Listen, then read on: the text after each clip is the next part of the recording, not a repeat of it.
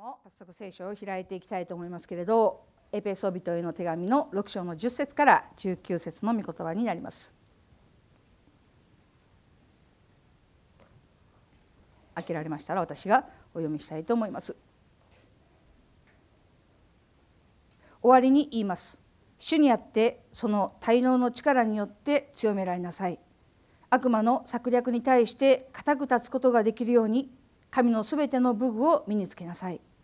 私たちの格闘は血肉に対するものではなく支配力この暗闇の世の支配者たちまた天井にいる諸々の悪霊に対するものである。ですから邪悪な日に際して対抗できるようにまた一切を成し遂げて固く立つことができるように神のすべての武具を取りなさい。そして固く立ちなさい。腰には真理の帯を締め胸には正義の胸当てをつけ足には平和の福音の備えを吐きなさい。これらすべての上に信仰の盾を取りなさい。それによって悪い者が放つ火矢をすべて消すことができます。救いの兜をかぶり御霊の剣すなわち神の言葉を取りなさい。あらゆる祈りと願いによってどんな時にも御霊によって祈りなさい。そのために目を覚ましてすべての生徒のために忍耐の限りを尽くして祈りなさい。また私のためにも私が口を開く時に語るべき言葉が与えられて福音の奥義を大胆に知らせることができるように祈ってください。アメン今日はこのところから神の武具を身につける4回目になります。少し復習をしたいと思いますけれど毎回復習を少しさせていただいていますけれど最初につけるべきものは真理の帯であります。正直であること素直であること偽りではなく現実を生きるということを意味しています。これらの品性を身につけていなければクリスチャンとして神の人としてまず真理の帯をしっかりとつけていなければそれ以上の武具を身につけることはできないということです。ですからクリスチャンとしてまず持たなければならない品性というのは正直であること素直であること偽りではなく本当のことに対してアプローチすることのできる私たちでありたいと心から願うんですけれどアメンでしょうか？胸には正義の胸当てをつけなければならない。神様によって罪が許されていますよ。あなたは義とされているんですよ。という確信を意味しています。その現実を奪われてはならない。真理は私たちのお腹の部分を守るけれど正義の胸当ては胸部を守るものであります。私たちの心を守るものであるということを知っていただきたい。足には平和の福音の備えを吐きなさい。悪に対して悪で報いないでかえって善を持って報いなさいと言われた主の言葉に従う準備をしなさい。そのような状況になって確か主がそのように言っておられたなと思っても遅い。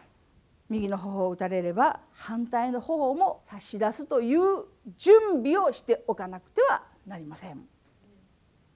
そのような私たちを見る時に人々は神を見ます。私たちのうちに神の国を見ることができるということを知っていただきたい。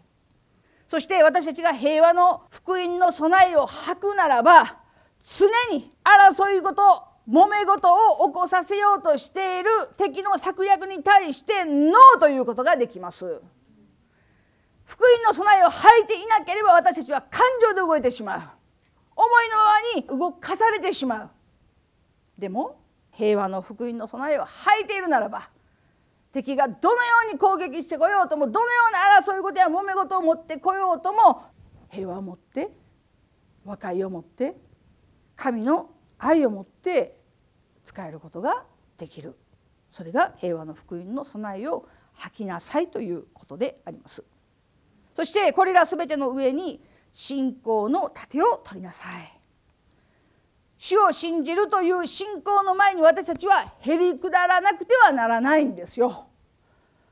まして私がイエス様を信じたとか私が教会に行ったとか私が主に仕えているとかそのような考えではなくてあくまでも信仰の前に砕けた魂を持って神に近づいていくだけのものでしかないということをよく知っていただきたいと思います。そのような人に対してもはや悪いものが放つ火矢は何の影響も与えることがないということを知っていただきたいと思います。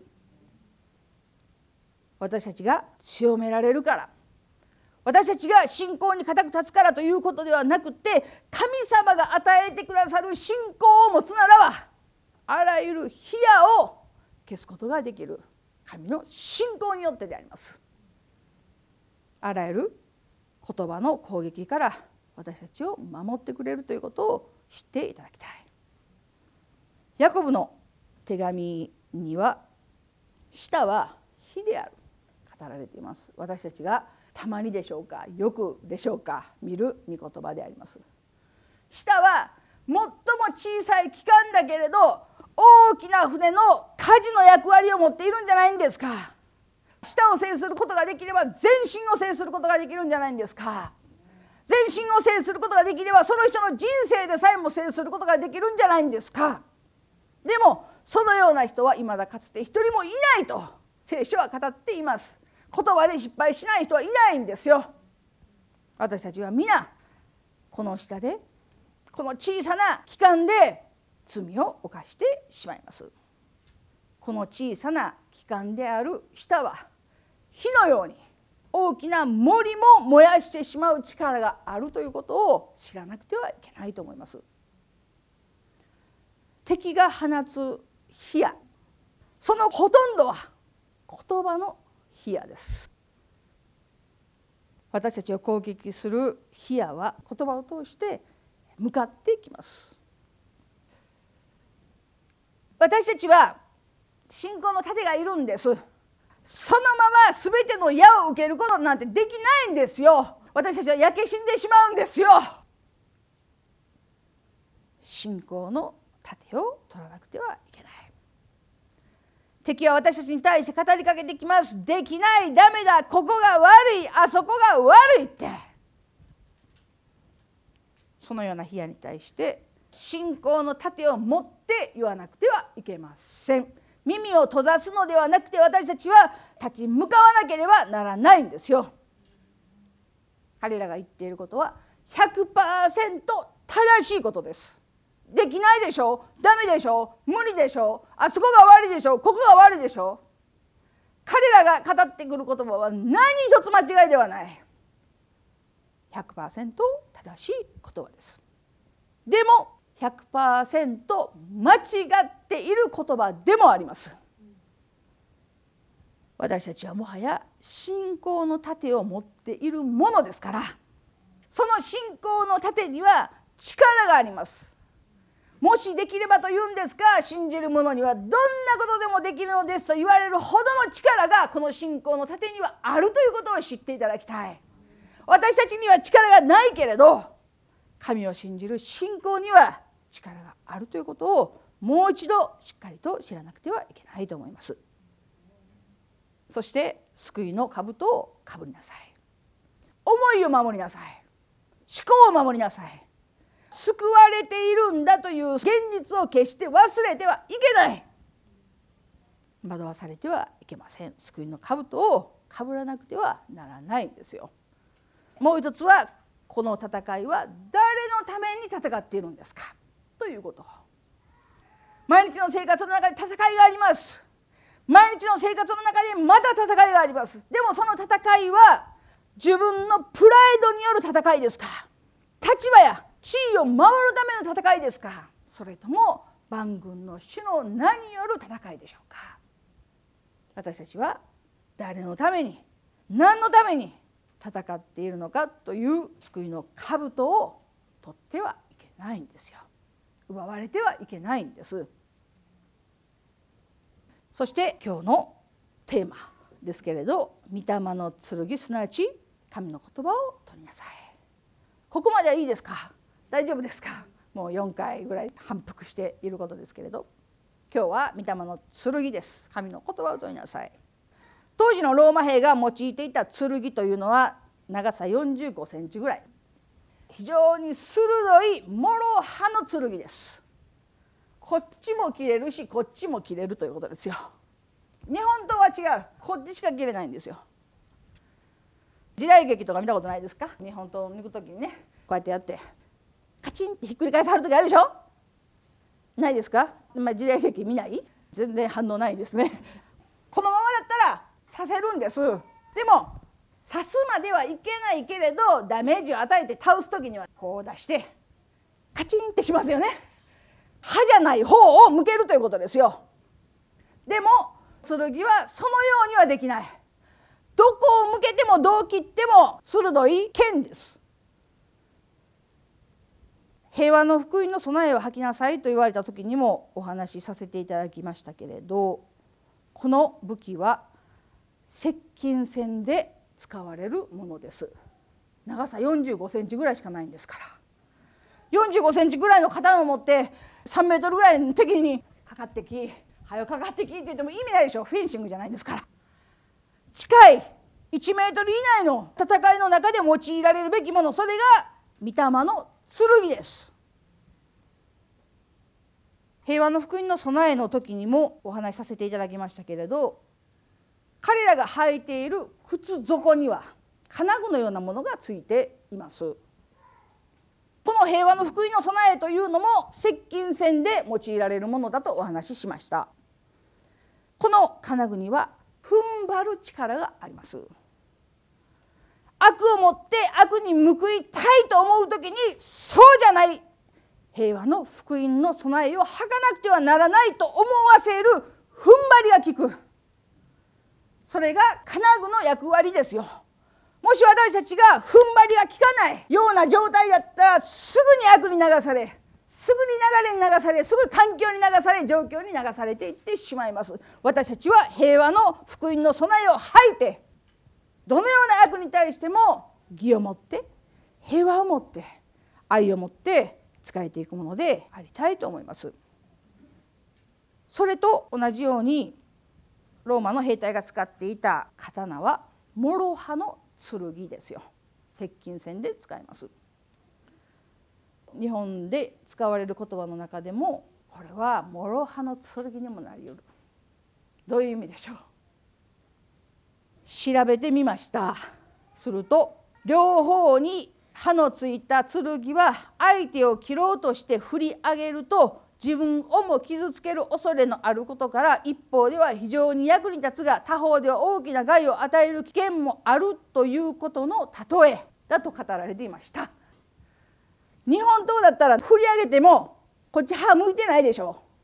でもローマの剣はドリャーっていく時にですねうんってやりすぎたらこっち刺さるんですよ。だから上げたその剣を正しく使わなければきちんと扱わなければ自分を傷つけてしまうことにもなるんです。刀が当たって弾き返された時に歯が向いてくる。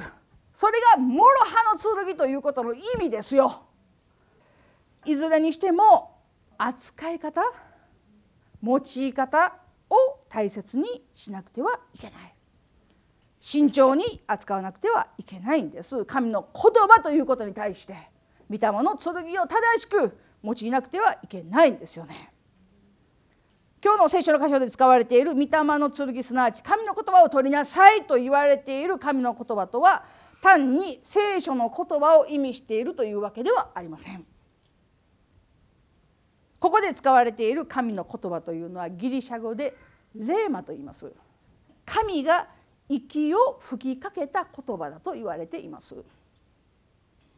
もしパウロが御霊の剣である神の言葉が聖書の言葉ですよって私たちにとっては聖書の言葉が御霊の剣なんだと言いたいのであればロゴスという言葉を使うはずであります。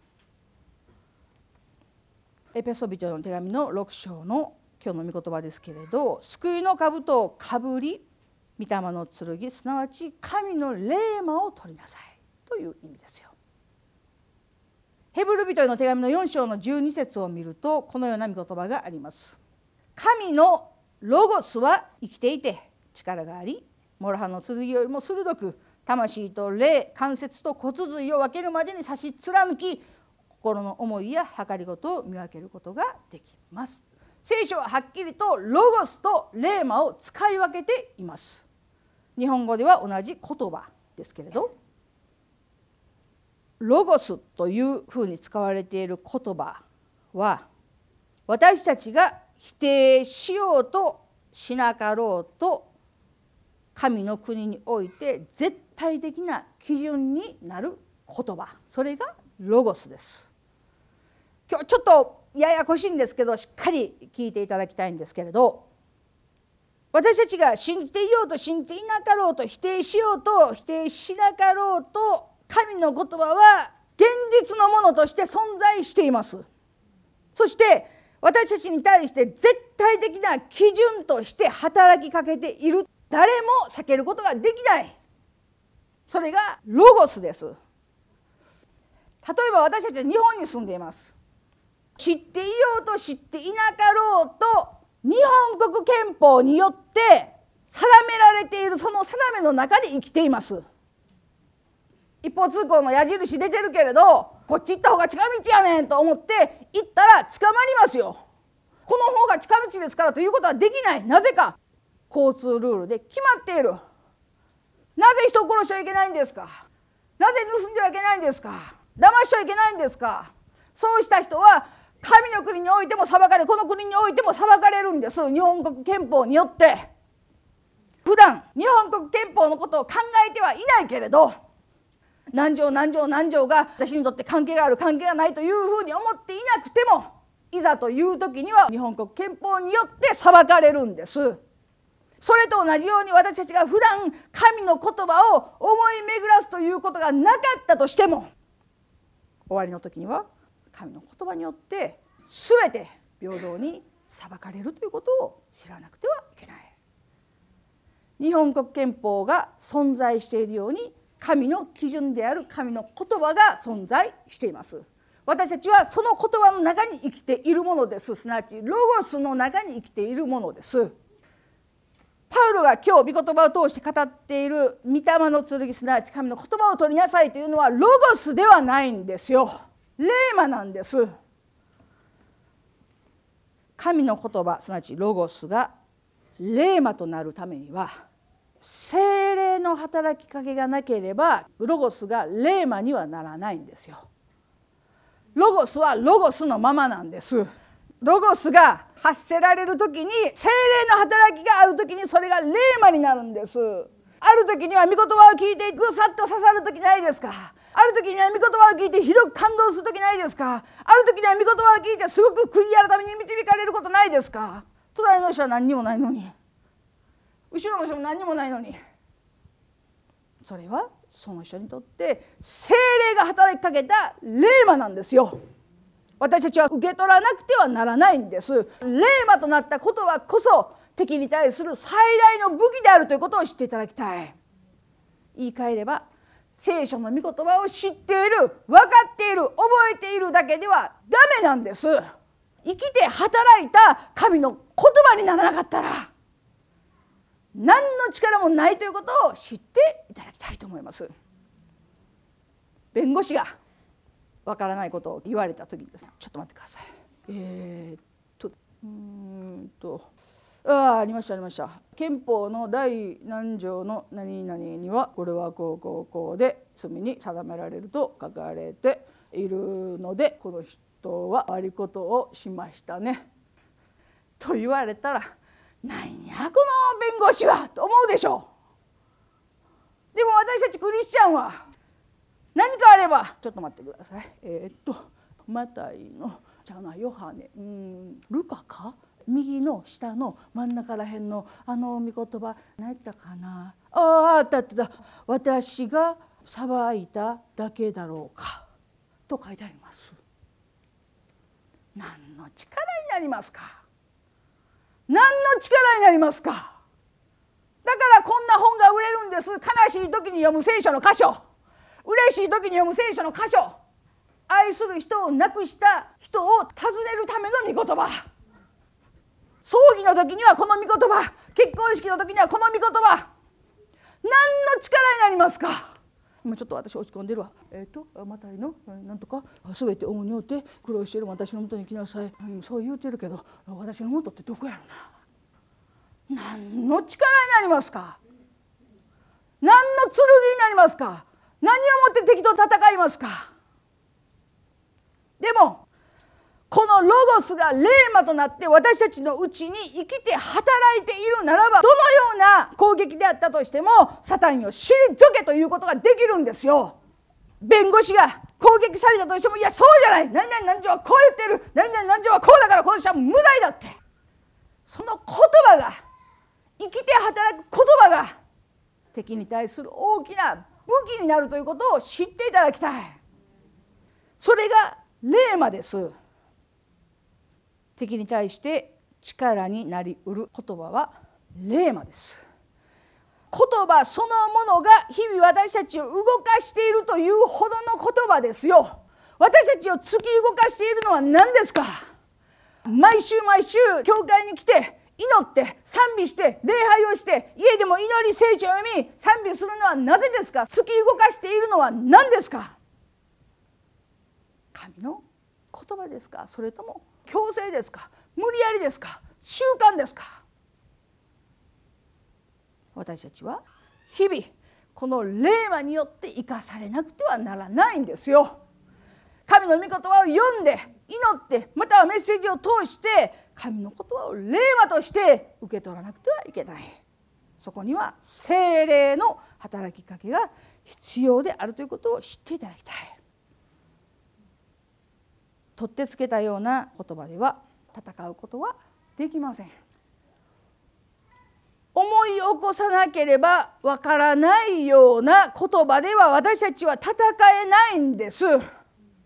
神の言葉には力があるけれどその言葉を用いる私たちに精霊の働きかけがなかったらロゴスが霊魔にはならないんですよ。例えばロゴスが霊魔にならない人の最も最たるもの。それは「アメン」アメン。アメン。はあアメン。礼拝終わってちょっと今日の御言葉あの人に言うてあげた方がええんちゃうっていうやつです。今日の御言葉あの人来たらへんけどあの人こそ聞かなあかんかったと違う。そういうものは霊魔じゃない。霊魔は一人一人に与えられる神の言葉です。生きて働く神の力です。だから私たちはその言葉を「アーメンあの人ぴったり」「アーメンこの人ぴったり」これ私ちょっと違うわノーメン。何の力になりますか？神の言葉が精霊の働きかけによって霊魔になる時だけ人々は変えられ悔い改め神の人として立つことができるということを心から感謝したいと思いますだからもし神の御言葉を読んだり祈ったり御言葉を聞いたりしている時に感化感動がなければその信仰生活はいずれ妥協的な日常のことになっていってしまいます。でも生きて働く神の霊魔を受け取る毎日ならばその毎日はいつも新鮮で新しい神様との出会いがあるということを知っていただきたいと思います。私たちはその霊魔を持って戦わなくてはならないんですよ。私たちを形作っている神の言葉です。最後になりますけれどもう一度神の部分を振り返っていただきたい。腰には真理の帯をつけます。これは私たちのお腹を守ります。正義の胸当ては私たちの胸部を守ります。思いを守ります。平和の福音の備えは悪に対して善で報いる決心と踏ん張りを意味しています信仰の盾は全ての悪いものの火矢を消すことができる。止めることができる。救いの兜は私たちの考えや思いを守ります。救いの確信を守ります。そして御霊の剣である神の言葉霊和を取りなさい。お気づきでしょうか？今まで身につけてきた全ての武具は私たちを守るものですよ。真理の帯お腹を守り胸当て胸部を守り平和の福音の備えを吐く私たちの歩みを守り兜は頭を守り全部私たちを守るものですよ。その中でただ一つ武器として与えられているもの敵に対して直接的に攻撃することができるものそれは御霊の剣神の言葉を取りなさいと言われた神の言葉だけが唯一の武器だということを知っていただきたい。神の言葉を神の言葉のままで置いておくことは愚かなことです。皆さん聞かれたことありますか？フーポンクリスチャンって。日曜日になったら戸棚の奥から聖書を出してきてとして教会に行く人フーポンクリスチャン。皆さんどんなクリスチャンですか？毎日聖書親しんでますか？それとも日曜日あ日曜日えっ、と聖書。ああったったった。フーポンクリスチャンが敵に勝てるはずがない。ロゴスをロゴスのままで置いておくことは愚かな人のすることです。立派な剣を使うことなく押し入れにしまっている人は愚かな人のすることです。でも精霊の導きもないのにただ知っている分かっている覚えている使いたいから使うということは赤子に刃物を持たせるようなものです。使い方がわからない用い方がわからない精霊による導きがない。ただ振り回す振り回す。誰かを傷つけるとともに自分も傷ついてしまう可能性があります。良い言葉のはずである神の言葉によって使い方を間違えると人は傷つき自分もまた傷ついてしまいます。私たちは正しく神の言葉を用いなくてはいけません。何度も言うけれど私たちの戦いは血肉に対するものではありません。この言葉あの人に言うたげなというようなものではないということです。御霊の剣は人に対して振り上げるべきものではありません。よく聞いていただきたい。神の言葉には力があります。関節骨髄神経あらゆるものを貫き通すほどの力があります。だからこそ使い方に注意しなくてはいけないんですよ。ある人は御言葉によって傷つき御言葉によって痛めつけられ御言葉によってもう教会には来ないという人がいます。ある若者が私に話をしてきました。この教会ではありません。こうこうこういう悩みがあるんだけれどどうしたらいいだろうか。お母さんなんて言ってはんの？言わんでも分かるって。祈りなさいって言わはるだけやもん。お母さんに一回正直に話してみたらどうかな？相談してみたらどうかな？いや前したけど祈りなさいって言わはるだけやもん。祈りなさい。神様に委ねなさい。お母さん言うても何も分からへんから神様に告白しなさい。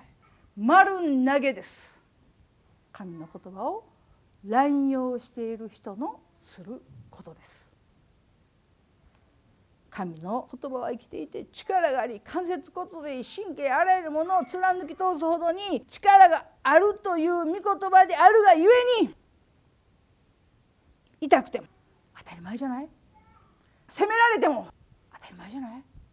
神の言葉は生きていて力があり全てのものを貫き通す痛みが伴う当たり前じゃない？という牧師がどれほど多いことか。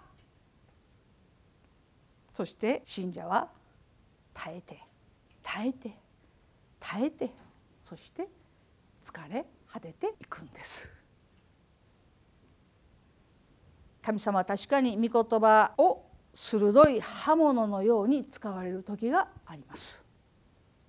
神様がそのように用いられることがあります。その言葉が霊魔となって私たちの心やあらゆるものにおいて痛みを伴わせるということもありますよ。ある時には罪に対してある時には間違った行いに対してある時には方向転換しなければならない時に痛みを伴うということもあるでしょう。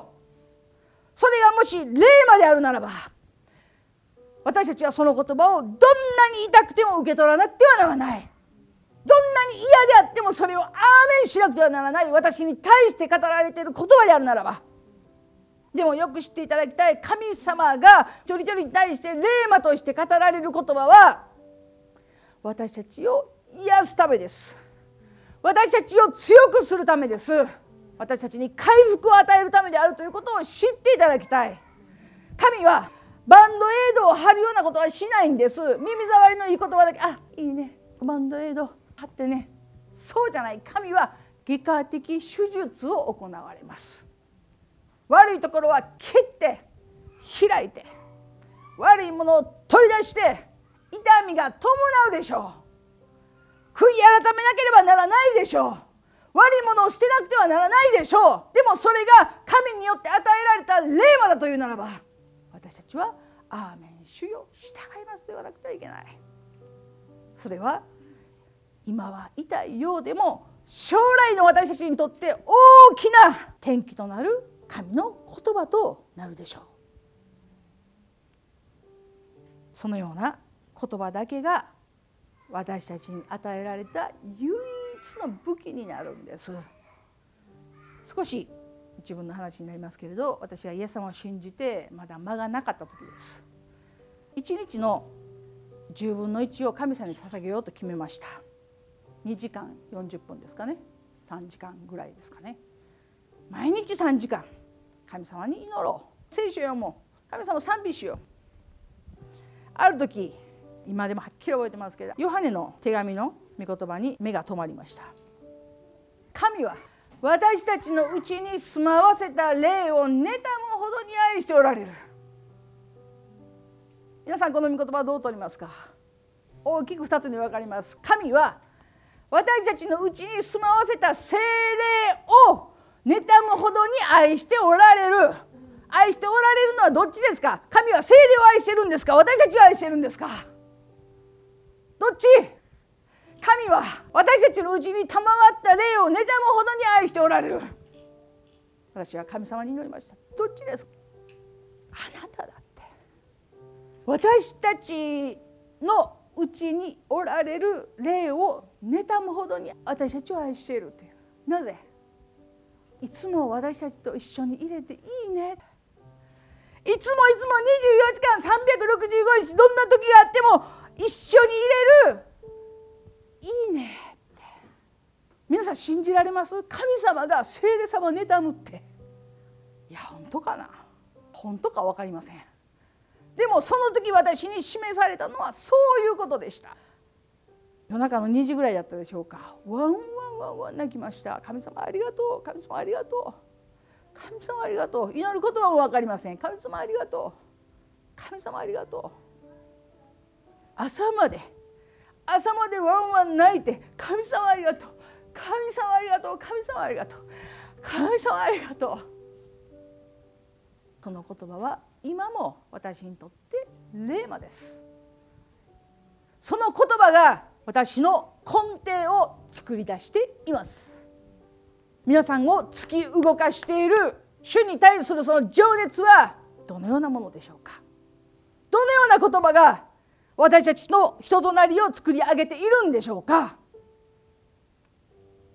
皆さんはどのような御霊の剣を持っておられるでしょうか。イエス様は悪魔の誘惑に遭われた時に言われました。人はパンだけで生きるのではない。神の口から出る一つ一つの言葉によって生きるんだって。新明記の御言葉です。と書いてあるとイエス様はいつも言われます。ロゴスが霊魔となって御霊の剣として用いられた場面です。またイエス様は悪魔の試みを受けられました。あなたの神である主を試みてはならないと書いてある。これもまた新明記の御言葉です。最後に言われました。サタンを引き下がれ。あなたの神である主を礼拝しなさい。主にのみ使いなさいと書いてある。新明記10章の御言葉であります。イエス様は御言葉そのものです。イエス様が発言される全ての言葉は霊魔です。イエス様は御言葉によって作り上げられた方です。私は自分勝手な思いで何一つ行動することができない。神の国で見たこと聞いたことだけをあなた方に知らせているんですよって。全部が神の霊魔です。受け取る私たちが同じように精霊の感動を持ってその御言葉を受け取るならば全ての言葉が私たちにとって霊魔となるでしょう。今日私たちは神の武具を持たなくてはなりません。神の言葉である御霊の剣を持たなくてはならないんですよね。私たちの血となり肉となる言葉が突き動かされるようなそんな毎日を過ごさなくてはならないんです。だから毎朝のデボーションは大事です。毎朝の QT は大事です。今日私たちは神様の武具を身につけた立派な主の兵士として立つものでありたいと心から願うんですけれどアーメンでしょうか。神の人として立つものでありたい。一言お願いいたします。イエス様ありがとうございます。あなたの尊い皆がめます。今日このようにして共に御言葉を持って分かち合うことができたことをありがとうございます。神様どうぞあなたが今日の御言葉を祝福しまた一人一人の心の内にしっかりと宿してくださいますように心からお願いいたします。主の皆がめ感謝して愛する主イエスキリストの皆によって祈ります。